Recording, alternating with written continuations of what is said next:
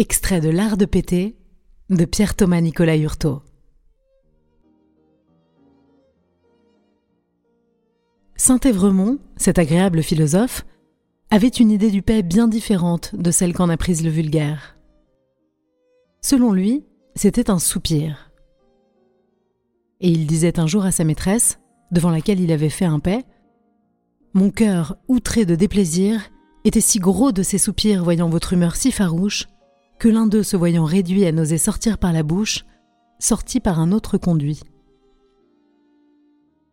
Le paix est donc, en général, un vent renfermé dans le bas-ventre, causé, comme les médecins le prétendent, par le débordement d'une pituite attiédie, qu'une chaleur faible a atténuée et détachée sans la dissoudre, ou produite, selon les paysans et le vulgaire, par l'usage de quelques ingrédients venteux ou d'aliments de même nature.